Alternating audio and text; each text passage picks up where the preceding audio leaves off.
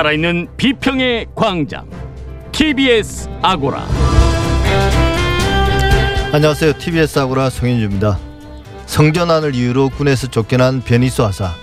결국 안타까운 죽음으로 이어졌는데요.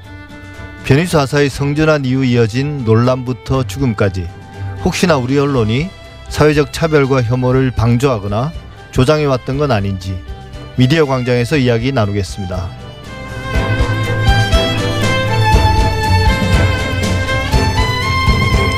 윤석열 검찰총장이 사퇴한 이후 정치인 윤석열에 대한 보도가 이어지고 있습니다. 야당 대표의 말처럼 별의 순간을 잡은 걸까요? 언론에게 그 정도 표현은 한참 부족했던 것 같습니다. 사퇴 후 이어진 TBS와 우리 언론의 윤석열 보도 TBS 창에서 살펴보겠습니다. TBS 아고라 지금 시작합니다.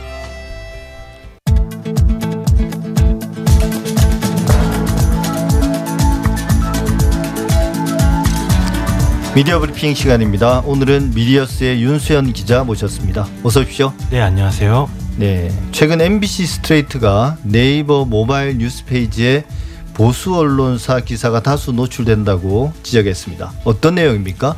네, MBC 스트레이트가 7일 네이버 모바일 마이뉴스 페이지에 보수 성향의 언론사 기사가 다수 노출됐다는 조사 결과를 내놨습니다. 네이버는 알고리즘을 통해 뉴스를 자동 추천하고 있는데 그 알고리즘이 균형 있게 작동되지 않았다는 지적입니다.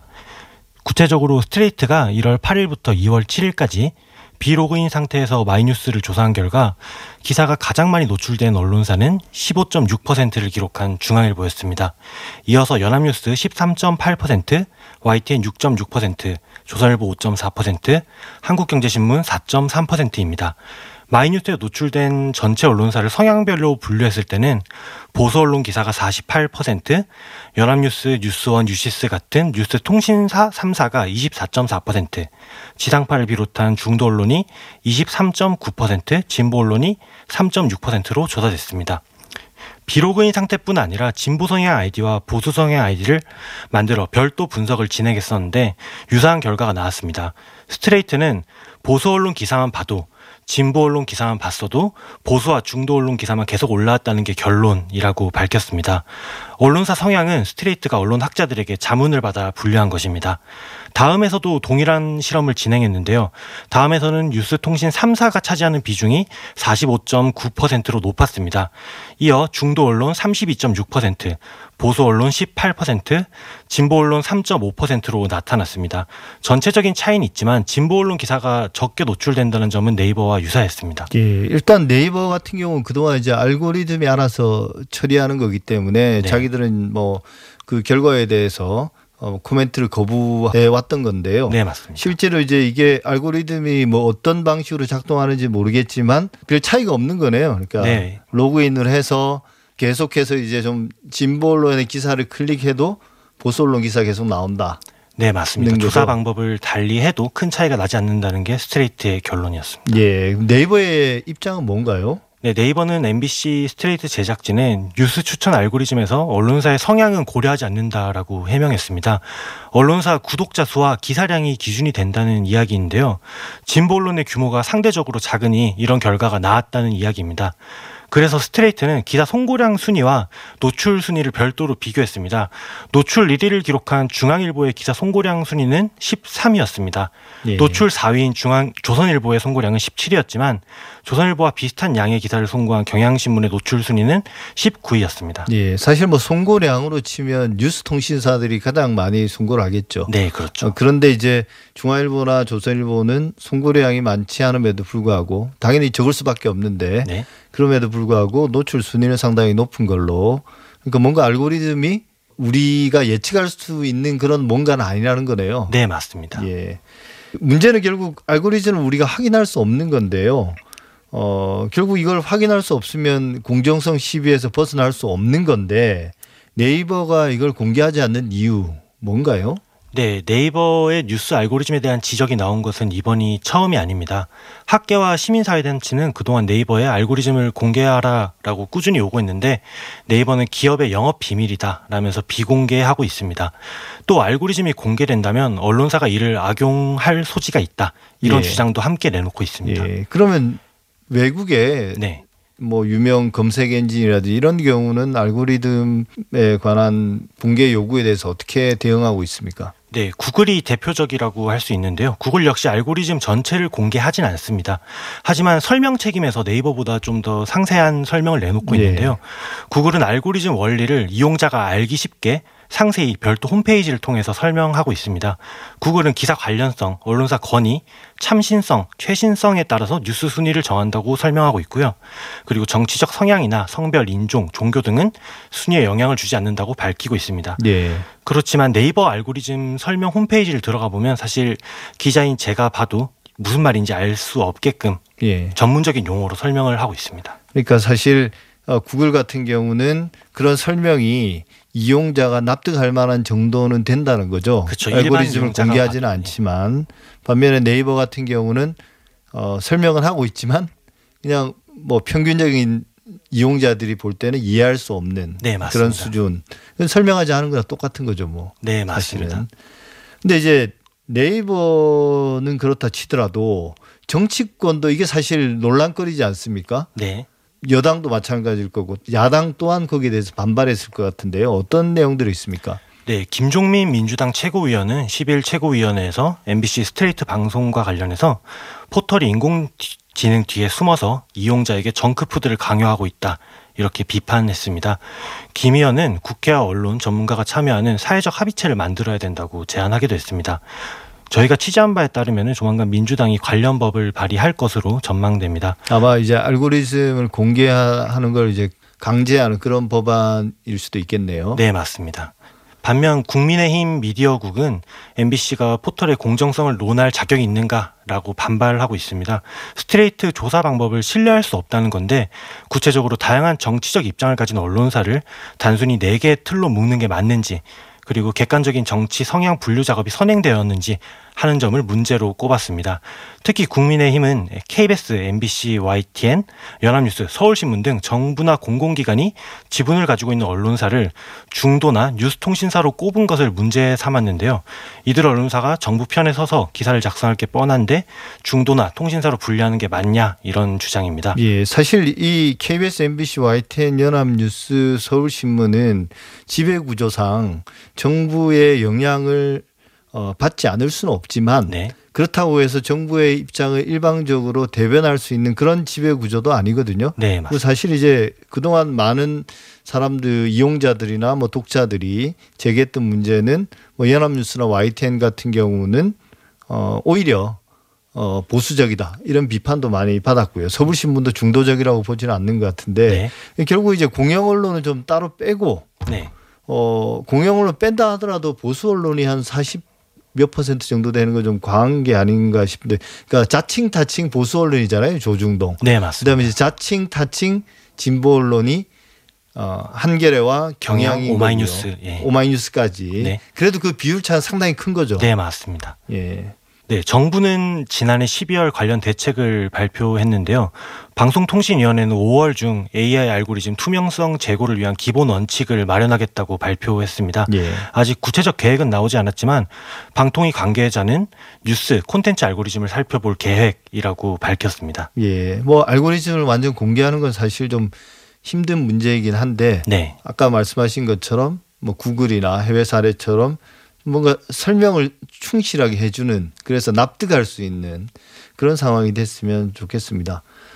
징벌적 손해배상 문제 이게 징벌적 손해배상이라고 부르면 사실 안 되는 건데요. 네, 언론계에서는 꾸준한 논란거리입니다. 이와 관련해서 이제 언론인 단체들이 공동 성명을 발표했다고요? 네, 방송기자연합회, 전국언론노동조합, 한국기자협회, 한국PD연합회 등 언론인 4단체가 9일 징벌적 손배제 할 거면 제대로 하자라는 제목의 공동 성명을 발표했습니다. 각 단체가 개별적으로 입장을 낸 적은 있는데 이번처럼 공동 입장을 낸 건 처음입니다. 예. 요구하는 크게 세 가지 내용을 담고 있는데요. 첫 번째로 소송에 들어갔을 때 고의나 중과실에 대한 입증 책임을 피고 즉 언론사가 아니라 소송을 제기한 원고 측이 져야 한다는 것입니다. 언론사가 입증 책임을 지면 재판 과정에서 배경과 근거를 밝혀야 되는데 이 경우 취재원 보호가 어렵고 공익 제보나 내부 고발이 불가능해진다는 주장입니다. 예. 근데 이제 징벌적 손해배상제 이게 도입되면 공인이나 기업뿐만 아니라 일반인이 소송을 제기할 수 있는데요. 네. 사실 일반인 같은 경우는 고의 중과식을 입증하는 게 거의 불가능하지 않나요? 네, 맞습니다. 공인이나 기업의 경우 언론의 감시와 비판, 견제를 감수해야 할 의무가 있고 해명해야 할, 해명해야 할 책임이 있기도 합니다. 하지만 언론 보도로 피해를 입은 일반인이 고의 중과실을 입증하는 건 매우 어렵습니다. 그래서 이번 성명에 참여한 언론노조 관계자 이야기를 들어봤는데 공인 기업인가 일반인의 입증 책임 과정을 달리하면 문제를 해결할 수 있다라고 주장하고 있습니다. 예, 이게 전형적으로 이제 미국에서 이렇게 하는 것이기도 합니다. 네. 즉 공인과 기업인은 스스로 입증 책임을 지게 하고 일반인 언론중재위원회 같은 기관에서 입증 책임에 대한 지원을 해주면 된다는 주장입니다. 예, 이건 이제 사실 판례가 쌓여야 좀 기준이 제대로 잡힐 것 같습니다. 형법상 명예훼손죄 폐지에 대한 요구도 있었다던데요. 아, 네, 맞습니다. 현재 명예훼손죄는 민법과 형법 모두에서 규율되고 있는데 징벌적 손해배상제를 도입하기 위해선 형법상 명예훼손죄를 폐지해야 한다는 주장입니다. 사단체는 명예훼손죄를 실효성 없는 형법에서 제외하고 민법에서 규율해야 한다라고 주장했습니다. 하지만 형법상 명예훼손죄를 폐지할 경우 언론 보도 피해 구제가 제대로 이루어지지 않을 수 있다라는 문제점이 있습니다. 언론 보도 피해 에 따른 위자료 인정액이 지나치게 낮게 형성됐기 때문인데요. 언론중재위원회 집계에 따르면 2009년부터 2018년까지 언론 관련 손해배상 인용액 중 500만 원 이하인 경우가 전체 사건의 47.4%에 달한다고 합니다. 이와 관련해 사단체는 적정한 수준에서 산정한 위자료 기준을 적용해서 실효성을 강화하면 된다라고 반박했습니다. 예, 사실 이 명예훼손죄, 형법상 명예훼손죄에 대한 위헌 심판에서 최근에 이제 헌법재판소가 합헌 결정을 내리긴 했거든요. 네, 맞습니다. 그러면서 이제 민사상 피해 구조가 아직은 부족하다. 네. 그러니까 말씀하신 것처럼 어 47.4%에 달하는 그 손해배상액이 500만 원 미만이라는 거잖아요. 네. 거잖아요. 그러니까 충분히 피해 구- 피해 구제가 되지 않기 때문에 형법으로 처벌해서 이런 그 허위 사실로 인한 명예훼손을 예방해야 된다 이런 차원이거든요. 네. 그러면 이제 결국은 충분한 손해배상이 돼야 되는데 지금 우리나라의 법원의 판단으로는 이게 충분하지 않은 것 같습니다. 이게 뭔가 서로 물고 물리는 문제라서 네. 어쨌든 우리 법원이 조금은 그런 어 언론 보도든 혹은 명예훼손에 대한 어 손해배상 산정액을 좀 현실화할 필요가 있는 게 아닌가. 그 다음에 징벌적 손해배상제나 어 명예훼손죄에 대한 폐지 이런 것들을 논의할 논의해야 되지 않나 그런 생각입니다. 네, 지금까지 윤수연 미디어스 기자였습니다. 오늘 말씀 감사합니다. 감사합니다.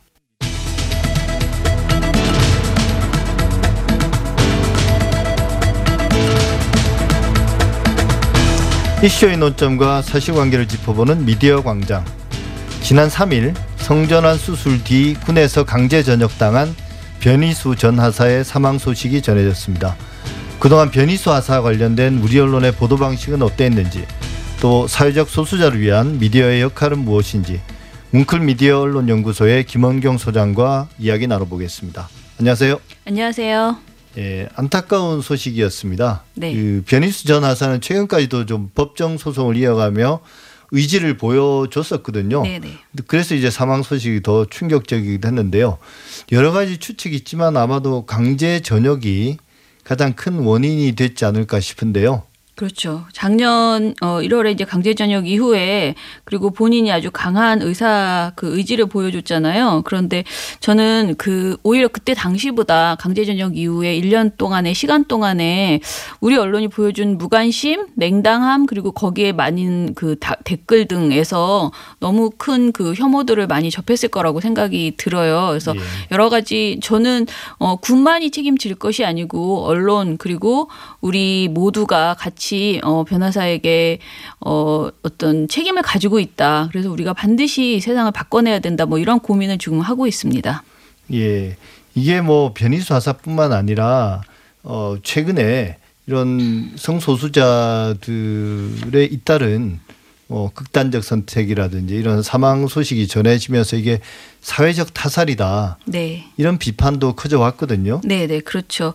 어, 최근에 어, 연극 작가인 이윤용 씨 그리고 제주 퀴어 문화 축제의 김기용 공동위원장도 이미 돌아가셨고요. 또 변희수 하사가 이렇게 어 이제 어, 돌아가시게 되면서 이것은 과연 그 어떤 그 우리가 말하는 자살이라고 쉽게 말할 수 있는 그런 내용은 아니다. 이것은 우리 사회의 성소수자들을 어, 얼마나 사회가 차별하고 있는가 그리고 그 차별을 막지 못하고 있는 우리 모두의 책임이다. 그래서 이것이 곧 사회적 타살이다라는 예. 그런 비판을 어, 피할 수 없을 것 같다는 생각입니다. 예. 그러니까 저도 보면 뭐 언론 보도도 문제긴 하지만 네. 그 밑에 다끈 달린 그 댓글들을 보면 네. 정말 그런 혐오와 차별의 어떤 용어들이 너무 이렇게 넘쳐나더라고요. 네, 네. 그 너무 많아서 저는 솔직히 말씀드리면요. 이제 이런 기사에는 댓글을 막았으면 좋겠다라는 생각을 하고 있습니다. 특히 이 죽음이나 또는 어, 성소수자 관련된 논란 예. 보도에 있어서는 댓글창을 여는 것이 정말 어, 무, 무방비로 혐오를 쏟아내도록 하는 것이라고 생각이 들어서요. 예. 모든 기사를 다 댓글창을 다 쓸 수 없다라면은 최소한 이것이 어 분명하게 예상되는 그러니까 공격성 그런 댓글들이 어, 조롱의 댓글들이 많이 예상되는 이슈들에 있어서만이라도 우리가 왜 연예 기사에 있어서 댓글을 막아 에, 이, 닫았잖아요. 예. 그것처럼 조치가 필요하지 않을까라는 생각도 듭니다. 예, 저도 동의하는데 뭐 스포츠 기사와 연애 관련된 기사보다 오히려 네. 이 성수자 소수자 관련된 뉴스의 댓글창이 먼저 닫아야 될 필요가 있지 않나. 네, 네. 예. 지금이라도 좀 뒤늦은 감이 있습니다만 네. 어, 그 정도로 지금 혐오와 차별적인 표현들이 넘쳐나는 거죠, 실제로. 그렇죠.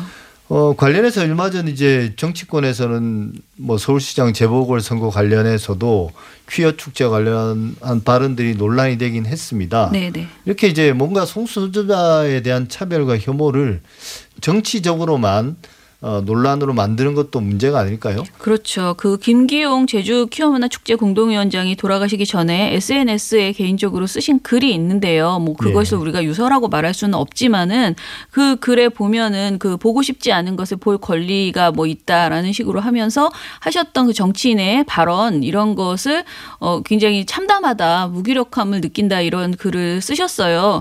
어 저는 정치인들의 이런 성소수자 관련된 그 그들의 인권과 관련된 발언들 그것을 하지 말라고 할 수는 없습니다. 그렇지만은 그런 말들을 기계적으로 그대로 가져와서 어, 이 사람이 이런 말을 했어라고만 그대로 보도하는 언론의 보도 태도는 문제라고 생각을 합니다.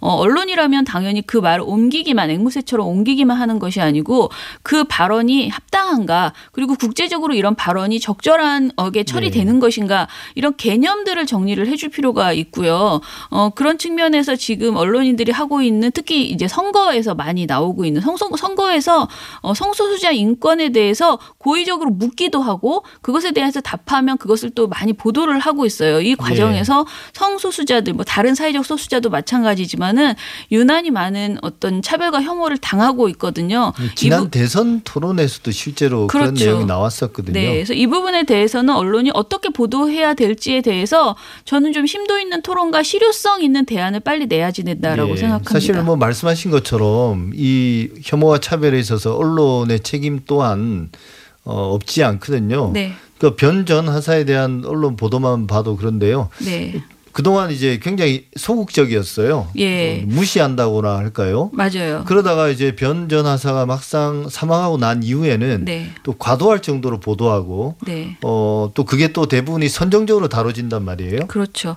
이 변 전하사 보도를 제가 일부러 굉장히 열심히 찾아봤는데 저도 참 반성을 한 게 저도 미디어 비평을 많이 하는 편이잖아요. 그런데 변 전하사 이 이슈 그 자체에 대해서 작년 1월부터 지금까지 꾸준하게 모니터를 못 해왔습니다. 그런데 이번에 보니까 보도량은 사실 적지 않아요. 제법 많은데 이것이 결국은 변전하사의 주장 그리고 군의 주장, 국가인권위의 입장 이런 것들을 단선적으로 단편적으로 그냥 전달하는 단신에 가까운 그런 보도들이었거든요. 근데 이런 보도는 사실상 성소수자 인권이라는 의제를 어, 공론장에 올리는 그런 역할을 하지 못합니다. 예. 그저 아까 말한 그 부정적인 댓글들을 다는 장으로만 전락하는 경우들이 많았고요. 그런 측면에서 굉장히 그 변이수 하사란 단어가 포함된 기사 자체는 굉장히 뭐 적지 않은 편이지만은 이런 보도들이 어 진짜 사회를 바꾸는데 도움이 됐는가 그렇지 못했다라는 아쉬움이 있고요. 그리고 변전 하사의 부고를 전하는 보도들은 제법 많았어요. 말씀하신 예. 것처럼. 그런데 그 보도조차도 어, 이, 그, 이 죽음의 의미 그리고 우리가 무엇을 할 거, 해야 될 것인가 이런 것을 짚기보다는 흥미 위주, 선정적으로 보도하는 경우들이 많았습니다. 가장 문제가 최근에 됐던 것은 그 변전하사의 부고를 전하는 과정에서 고인이 숨진 채 발견된 자택을 촬영해서 그 자택 앞에 문을 이렇게 찍었는데요. 예. 보통 그거는 사건 사고에서요. 그러니까 뭐 살인 사건이 발생했을 현장. 때 예, 현장을 찍을 때 그런 게 나오지 이게 이제 어떤 보면 자살 보도 가이드라인을 위반하는 그런 예. 행태입니다. 그래서 이거 굉장히 생각 없이 이런 사진을 찍었는데 또 게다가 그것을 데스킹 과정에서도 어, 걸러내지 못 하고 연합뉴스가 그대로 보도했다라는 것은 굉장히 아쉬운 어, 문제적인 행태였습니다. 예, 이게 계속 반복되는 문제이긴 한데요. 네. 실제로 이제 이번 사안 같은 경우는 극단적 선택을 하는 네. 대단히 선정적이면서도 자극적인 그런 사안이잖아요. 네네.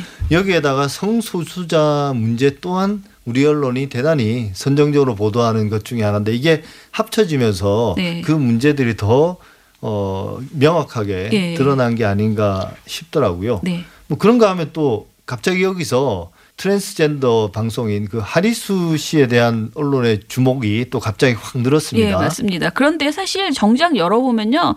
그 하리수 씨가 SNS에 굉장히 짧은 추모글을 올렸어요. 정말 예. 짧아요. 그런 글을 올리는 분은 수도 없이 많았을 거예요. 그런데 하필이면 이제 하리수 씨는 트랜스젠더이기 때문에 유난히 주목을 한 거죠. 그래서 별 아주 짧은 의미를 해석하는 것조차 무의미할 정도로 짧은 그 글을 가지고 그야말로 어, 어비진 기사가 엄청나게 나온 예. 거죠. 그래서 그 하 씨가 그 고인에 대한 추목을 올렸다라는 식으로 해서 별하별 제목의 기사들이 계속 나오고 있어서 전 이것도 굉장히 유감이고요. 너무 많이 나왔어요. 그리고 또 이제 홍석천 씨가 또 발언을 했다고 홍석천 씨 관련된 보도가 또 어제부터 마구 나오고 있더라고요. 예. 그래서 이런 식의 흥미 위주의 보도들은 거듭 말씀드리지만은 변희수 하사의 그 죽음을 우리가 그대로 소비만 하고 말 수는 없잖아요. 이것을 우리가 잘 생각해보고 우리가 무엇을 잘못했는지 짚고 개선해야 되는데 그런 예. 의미에서는 별 도움이 안 되는 보도들이라는 거죠. 예. 결국 이야기는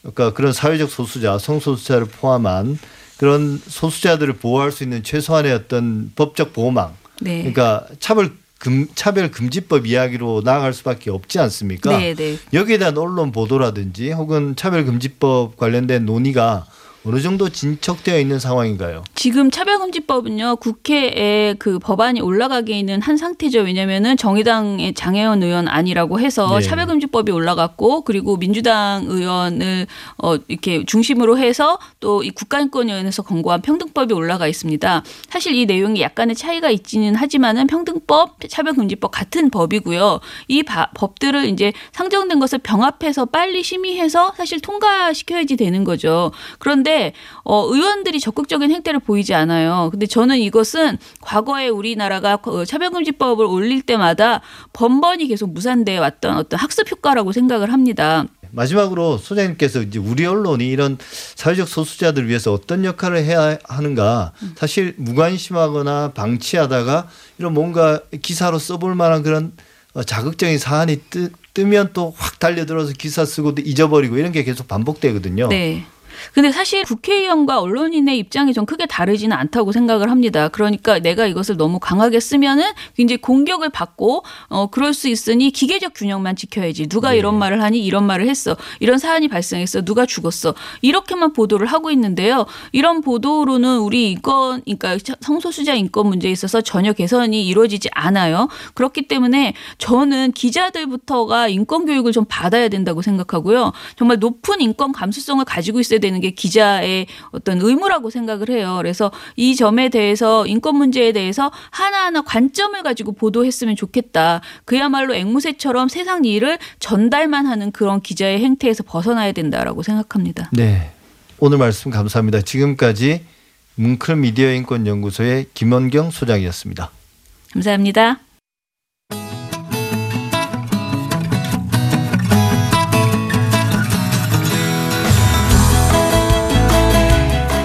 TBS 아고라에서 전해드리는 시민의 말씀입니다. 시민의 말씀은 문자나 TBS 모바일 앱을 통해 시민들께서 보내주신 의미 있는 댓글을 모아 전해드리는 시간인데요. 이번 주 소개해드릴 프로그램은 TBS의 봄 개편과 함께 시작된 경제 시사 프로그램입니다. 코로나 이후 급격하게 경제 뉴스에 대한 시민들의 관심이 높아졌는데요. 이런 관심을 개편에 반영해 제작한 프로그램이 바로 경제발전소 박연미입니다. 이 평일 오전 9시부터 10시까지 방송되는 경제발전소 박연미입니다는 시민과 함께 공부하는 경제 공부방을 모토로 하고 있습니다. 어려운 경제 이야기를 보다 이해하기 쉽게 그러면서도 좀 더 깊이 있게 전달하려고 노력하고 있는데요. 코너별 자세한 내용도 한번 짚어보죠. 매일 방송되는 따져봅시다에서는 다양한 분야의 경제 전문가들이 출연해 경제 뉴스를 팩트체크하고요. 경제 현상의 배경 지식을 알기 쉽게 전해주는 눈높이 공부방. 또 고단한 서민의 삶을 다루는 민생경제 현장. 또 부동산 자산 관리 방법을 알아보는 의식주 연구실 등 알찬 코너로 경제 이야기를 다룹니다. 자, 그럼 3월 8일 첫 방송을 시작한 경제발전소 박연미입니다. 과연 시민들은 어떤 말씀을 해주셨을까요? 9194님, 박연미님 경제발전소 입성 축하드립니다. 목소리도 귀에 쏙쏙 들어오고 경제 지식도 풍부하시고 덕분에 경제 전반에 대해 알게 돼 좋습니다. 채널 고정합니다. 해주셨고요. 또 4534님, 경제를 그야말로 시민들의 눈높이에서 가르쳐 주시네요. 쉽게 다가오는 경제 상식들 너무 감사합니다. 또 아이디 11월님은 어머, 이건 꼭 들어야 돼. 세상 사는데 가장 필요한 게 바로 경제죠. 경제 이야기 흥미롭고 유익한 내용이 정말 많군요. 음악 방송도 좋지만 삶에 도움이 되는 방송이 더 필요한 시기가 요즘인 것 같습니다. 믿고 듣는 박연미 기자 파이팅입니다. 해주셨고요. 또 나무 네그루님은 이 프로 듣다 보면 저절로 경제 상식이 쑥쑥 올라갈 것 같습니다. 저 부자 되면 한턱 쏠게요. 이렇게 말씀하신 분들 계셨습니다. 자, 이처럼 청취자들께서는 프로그램에 대한 많은 기대와 함께 앞으로 프로그램의 방향성에 대한 의견들도 제시해 주셨는데요. 민감한 경제 관련 정책이나 뉴스를 다룰 때 이해가 상충되는 부분이 있는 만큼 출연자 선정에 보다 신중을 기해달라 이런 의견을 보내주신 분도 계셨습니다. 아이디 COD님은 부동산 관련 출연자의 전문성과 논리가 부족하고 오히려 투기를 부추긴다는 생각만 듭니다. 이해도 안 되고 설득도 안 되네요. 출연자 선정에 신경 써주세요 해주셨고요. 또 2268님 경제 전반에 대해 자세한 설명 좋지만 방송이 좀 지루하게 느껴집니다. 내용도 좀 더 눈높이를 낮춰서 쉽게 설명해 주세요 해주셨고요.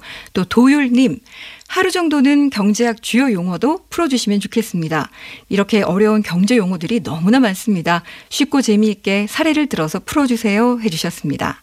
또 SAVE님은 진행자의 단어 선정이 귀에 거슬리는 게 종종 있습니다. 소상공인들의 아우성이라는 단어가 비아냥으로 들리는 건 왜일까요? 진행자의 소양을 좀 더 높이시면 좋겠습니다.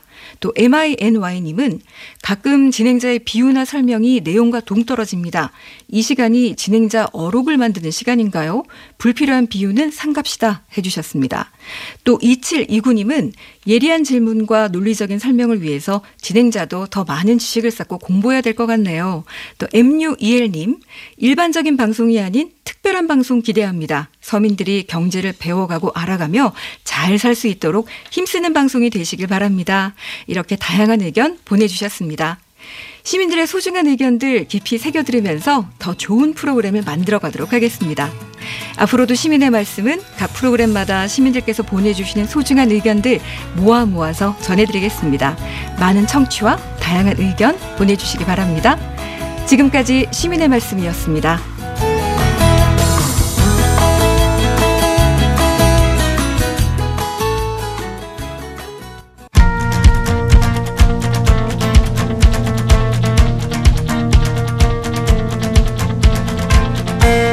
시민의 방송 TBS가 지난 한 주간 주목했던 이슈를 살펴보고 우리 언론이 나아가야 할 방향과 대안을 살펴봅니다. TBS의 창 윤석열 검찰총장이 지난 4일 사퇴했습니다. 임기를 약 넉 달 앞두고 스스로 물러난 건데요. 정계 진출 여부 등에 대해서는 말을 아꼈지만 유력 대선 주자로 급부상하면서 윤 전 총장의 행보가 정치권과 언론의 주목을 받고 있습니다. 오늘 TBS의 창에서는 TBS를 비롯한 주요 언론들이 정치인 윤석열을 어떻게 보도하고 있는지 살펴보겠습니다. 신미 민주언론시민연합 사무처장 어서 오십시오. 네, 안녕하세요. 예.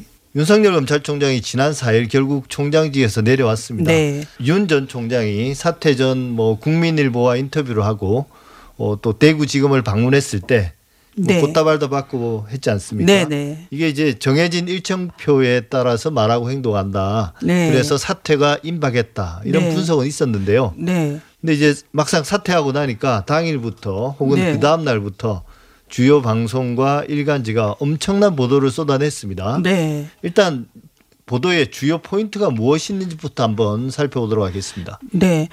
뭐 지금 쏟아냈다라는 표현이 표현을 해 주셨는데 그 당일 4일 방송부터 그다음에 다음 날 이- 어, 신문까지 정말 윤석열 보도였는데요. 어 특히 그 당일날 방송 같은 경우는요. TV조선 같은 경우는 22개 꼭지 중에 12개가 윤석열 이른바 특집 방송이었습니다. 절반이 넘었네요. 절반이 넘었죠. 예. 이게 정말 무슨 나라에 큰 변고가 생긴 특집인가 싶을 정도였는데요. 어, 이게 채널 A도 10개 이상 배치를 했고요. 그 다음에 SBS 8개 이러면서, 어, 당일 방송들 메인 뉴스가 윤석열 거의 특집 보도다 싶었는데, 어, 주로 내용들은, 어, 왜 그만뒀나? 왜 그만둘 수밖에 없었나 예. 이 사태 배경이 가장 큰 어, 초점이었고요. 어 근데 이 지금 방송뿐만 아니- 아니라 다음날 이튿날 조간들도 윤석열 전 총장이 이거는 정권에 의해서 쫓겨났다. 예, 정권이 몰아냈다. 이렇게 보도들을 대부분 했습니다. 그리고 이제 어, 어, 어 떻게 될 거냐 윤석열 총장이 예. 어 이건 정치 행보다 이제 정치에 나설 거다. 그 다음에 어 심지어 이제 대선 출마까지도 기정사실화하면서 윤석열 전 총장이 이제 선거에 뛰어들게 될 경우 어 대선 판이 완전 흔들린다. 이렇게 대선 어 행보까지 보도하는 이런 특집 보도가 2, 3일 동안 아주 집중적으로 이루어지고요. 그 다음에는 또 여론조사 보도. 예. 네, 1위다. 1위로 다시 어 급부상했다 올랐다 이런 보도들이 계속 나왔습니다. 예, 그러니까 뭐 크게 보면 세 정도의 덩어리로 나눌 수 있는 것 같아요. 처음에는 이제 사퇴한 당일과 그 다음 날 주요 언론들의 보도는 사퇴의 이유, 네. 물론 그 대단히 중요하죠. 네. 근데 그게 대단히 좀 일방적이었던 것 같아요. 네, 윤석열 그렇죠. 총장의 입장만을 대변하는. 네. 어, 그동안 윤석열 총장이 갈등의 중심에 있었으니까 네. 양 당사자들이 분명히 있는데 어, 그런 쪽에 보도가 이루어졌고 그 이후에는 당연히 이제 어, 대선 구도에 미칠 영향 또 행보. 예. 행보 그리고 이제 실질적으로 여론조사가 어떻게 나왔는지 네. 뭐 여론조사 계속 이어졌으니까요 사실 네. 사실 그동안 보수 언론이 윤석열이라는 인물에 정치적으로 거는 기대가 상당히 컸지 않습니까? 그렇죠. 뭐 주요 네. 보수 신문 뭐 특히 조선일보 보도의 어 논조와 이런 것들 을 보면 네. 상당히 이제 윤석열 총장이 빨리 결단을 내려서 정치로 들어와서 좀 지지부진한 그런 보수 야당의 어떤 중심 인물 네. 대선 유력 대선 후보가 돼주기를 바랬던 것 같은데요. 네. 어 조선일보 보도는 주로 어땠습니까? 어, 사실 이게 언론이 윤석열 현상이다 이런 용어까지 붙이면서 윤석열 전 총장이 주목한 거는 사실 이제 지난해 11월부터 본격화되는데 그 날은 여론조사에서 윤석열 총장이 처음 1위를 한 날이었어요. 어, 그 이후에 지금 말씀처럼 조선일보 또 TV조선, 어, 조선일보와 TV조선은 정말 쌍칼이다 싶을 정도로 윤석열 띄우기, 어, 이 지금 어 댓글이나 이런 걸 보면은요 국민들이 야 이건 윤비어천가다라고 할 정도로 어 낯뜨거운 대선 후비 후보 띄우기 수준의 보도들이 나오고 있다. 어, 좀 찬양도 이거 정도껏 해야 되는 거 아니냐. 이럴 정도로 지금 관련 보도들이 나오는데 특히 사의 표명을 한 다음 날 조선일보 일면은 어, 윤석열 총장이 아주 어, 당당하고 결의에 찬 모습으로 네, 이 나오는 결연한 모습을 아주 사진으로 크게 실었고요. 네 그리고 TV조선 같은 경우는 그 신동욱 보도본부장이 이런 말씀을 합니다. 범이 내려온다. 예, 고난의 겨울나무, 정의와 공정에 대한 국민의 목마름을 풀어주면 더 좋겠다. 이 사태를 두고 이게 도대체 어 보도에서 쓸 수 있는 표현인지 싶을 정도의 이런 보도가 나오는데요. 이거는 지금 조선일보하고 이 TV조선 또 이 보수 언론들이 어 계속 그 윤석열 총장에게 어 이번에 선거에 직접 어, 개입을 해서 뛰어들 거를 주문하는 보도까지 어, 노골적으로 이제 드러나게 됩니다.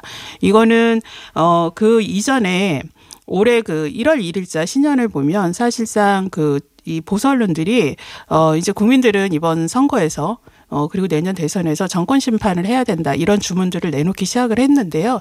그 정권 심판론이 윤석열 총장이 어, 지금 정부와 갈등을 빚고 검찰 개혁을 둘러싸고 여러 가지 현안들에 대한 어, 대립이 계속되는 와중에도 정권 심판론하고 계속 연결을 하면서 예. 특히 이렇게 사의 표명을 앞두고는 선거와 맞물려서 어 선거의 국면과 연결시키는 그리고 어 정, 결국은 정부 와 여권이 그 윤석열 총장을 이게 일방적으로 쫓아낸 것처럼 그 관에 어 검찰 개혁 과정에서 어떤 논쟁 쟁점들이 있었는지 그리고 어 검찰 조, 조직을 책임지는 수장으로서 어떤 책임 있는 모습을 보여야 하는지 그리고 윤석열 총장이 사실 그동안 인사청문회 등에서 이 기소권하고 수사권 분리에 대해서 찬성을 하는 입장이었거든요. 그런 입장이 사실상 변했는데 이런 이중적인 그 언행에 대해서는 조명하는 보도들이 나오질 않고 이게 윤석열 총장의 주장이나 입장을 대변하는 보도들이 너무나 많았다. 예, 예, 사실 이제 저도 그 기억이 나거든요. 윤석열 총장이 수사와 기소를 분리하는 것에 대해서 아주 적극적으로 찬성하는 찬성을. 입장을 네. 청문회 당시에 했었는데 네. 이번에 이제 사퇴하는 것의 가장 큰 명분이 네. 수사와 기소 분리고 이제 기소를 담당하는 이제 어떤 의미에서 검찰의 해체다. 아 그러면서 이제 부패가 판칠 것이다. 네. 이런 어떤 신조까지 만들어내면서요. 네, 네. 근데 그 명분과 실제로 2년 채 2년도 안 됐잖아요. 네. 채 2년도 안 된 그 전에 어, 윤 총장이 예, 가졌던 그런 입장 그 차이를 좀 설명해 줘야 될 것 같은데 거기에 네. 대해서는 그 어떤 기자 혹은 법조 기자도 질문하지 않았던 것 같아요. 네, 언론이 사실은 가장 크게 물어야 됐던 거는 바로 어 이번 그 검찰 개혁 과정에서 무엇이 쟁점이었고 특히 검찰 조직 윤석열 총장이 무엇을 반대하고 무엇을 주장하고자 했는가 이런 것에 대한 분석이 좀 필요했습니다. 그리고 예. 지금 이 사퇴를 한 이번에 이제 사의 표명을 한 게 왜 이 시기여야 했는가? 어 본인은 끝까지 여러 과정에서도 끝까지 이제 임기를 채우겠다라고 공언을 했었는데 불과 얼마 되지 않아서 뚜렷한 이유 없이 이렇게 사의 표명하는 것에 대한 분석조차도 하지 않은 것은 사실 지금 여권에서 이른바 윤석열 출마 방지법이라 해서 검사가 대선에 출마하려면 1년 전에 사직해야 한다는 요지에 개정안을 좀 어, 발의하겠다 이렇게 입장을 밝힌 상태인데 어그 시기에 딱 이게 좀 1년이 된다는 예. 거거든요. 그래서 여러 가지 해석이 분분 한 속에 어 윤석열 총장의 이 특히나 현직 검찰총장이 이른바 정치로 직행하는 듯한 지금 이제 직행을 거의 기정사실화 하고 있는데 이런 것에 대한 문제들 이 검찰의 중립성이나 독립성에 큰 영향을 미칠 이런 문제들은 살펴보지 않았다는 거 물론 한겨레나 경향이나 한국일보나 이런 데서는 이런 우려들을 짚어주셨는데 어, 다른 언론들은 이 문제를 짚은 곳이 거의 없습니다. 사실 이제 그런 문제점들에 대한 비판이죠. 그런 비판들을 덮기 위해서 어찌 보면 어, 쫓겨난 것으로 네. 예, 그렇게 이제 어, 기사를 계속 쓴 게 아닌가 그런 생각도 네. 듭니다. 근데 몇몇 언론들을 보면 네. 부적절하다 못해 이제 황당하기까지 한 그런 기사들도 네, 있었습니다. 네. 뭐 이- 이런 걸 왜 쓰지 지금 시대에 네. 이런 생각이 들었는데요. 뭐 관상이라든지 사주풀이. 근데 이제 과거에 네. 그 선거 관련 보도에서 네. 항상 빠지지 않았던 게 정치인 관상. 그 관상하고 그 다음에 이제 그 역술인들의 어떤 예측, 네. 그 다음에 어 뭐 조상들의 묘 네. 요짜리, 풍수지리. 풍수지리 이런 게 네. 절대 빠지지 않았거든요. 네. 근데 이제 많은 비판들을 받으면서 그런 것들이 좀 사라졌단 말이에요. 네. 근데 이게 다시 또 되살아난 것 같아요. 네, 정말 AI까지 동원해가지고. 그렇죠. 이게 이게 이제 우리나라 보도에 그 선거 보도에 이제 늘 나타나는 이른바 역술인이본 또 풍수로본 뭐 여- 여러 가지 어 이게 얼마나 비과학적인 건지는 예를 들면 박근혜 전 대통령이 어, 지금 김정은 위원장과 너무 궁합이 잘 맞는다. 막 이런 역술인의 보도들을 어, 한 게 3년 전, 5년 전 이런데 그 보도들이 법정 제재를 받기도 했었어요. 예. 얼마나 그게 무, 저희 근거 없는 보도인가. 그런 보도들이 계속 어, 왕왕 나왔는데 이번에 윤석열 전 총장 관련 보도에서 또 이게 관상이 나와서 사실 이게 흥미거리로 이게 저희 시민들이 그냥 예, 개인적으로 뭐 우스갯소리 할 거지 이게 정색을 하고 기사로 나올 거냐 이건 진짜 저널리즘의 기본 어, 원칙조차도 무시한 이런 보도인데 어 이렇게 사주풀이를 한 것까지 나오면서 어이 윤석열 총장이 정말 왕이 될 상이다 막 이런 어 허무맹랑한 기사가 나온 거는 아 이건 정말 너무 형편없는 보도였다. 여기에 황색지나에나 나올 내용인데 네. 그게 이제 정론지나 나름 점잖은 언론을 표방하는 데서 그런 기사를 다룬다는 게 좀 어이가 없는 거죠. 실제로. 네. 그러면 이제 TBS는 윤 전 총장 사퇴 문제를 어떻게 다뤘나요? 네. TBS는 김어준의 뉴스 공장 이제 3월 5일 에 바로 이거 주요하게 다뤘습니다. 어, 이게 윤석열 사퇴 후 지지율 상승 이런 주제로 이제 여론 전문가들이 나와서 어, 현재의 그 여론 분석을 통해서 이 사태를 어떻게 윤석열의 총장의 사태 어떻게 볼 것인가와 전망을 좀 살펴봤는데요. 근데 재밌게 재밌게도 윤저 김어준의 뉴스공장 시작을 할 때 이 오프닝 멘트를 하지 않습니까? 음악을 네. 깔고. 근데 그 음악이 그 박영규 씨가 부른 카멜레온이라는 노래를 배경음악으로 깔았어요. 입장 변화를 좀 풍자 혹은 이제 좀 어, 어찌 보면 조롱한 것 같기도 하고 그렇죠. 네. 이게 이제 풍자이자 또 어떻게 보면 이제 비판적 조롱인데 어 현직 검찰총장이 정치인으로 이렇게 변신하는 거냐 이제 이런 거를 좀 네. 빗대서 보여주고 싶었던 것 같습니다. 그래서 아 그래서 이렇게 그랬는데 아 이게 또 어, 시사 프로에서 뭐 제 신선한 시도일 수는 있지만 또 한편으로는 너무 또 이게 또 가볍게 조롱한 거 아니냐 네, 네. 이런 비판이 있을 수도 있겠다 싶었습니다. 그리고 또 이승원 의 명랑 시사 또 이제 저녁 시사 프로에서도요. 어, 윤석열 사태 선거에 좋은 일 아니다.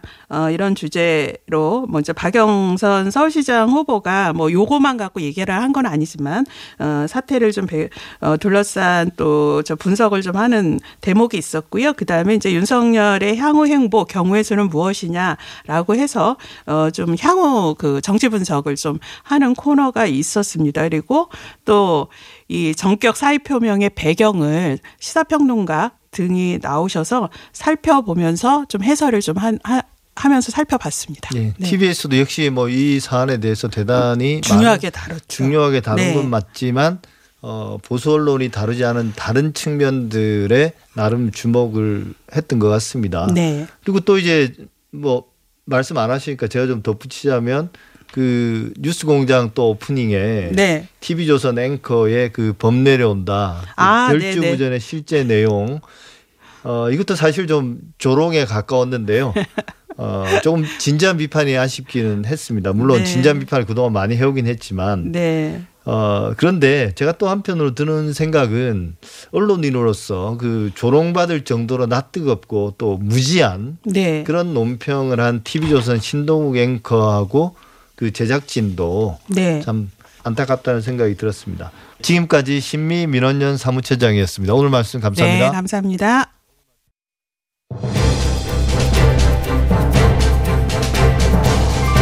TBS 아우라 오늘 준비한 내용은 여기까지입니다. 저는 다음 주에도 일요일 아침에 다시 찾아뵙겠습니다. 감사합니다.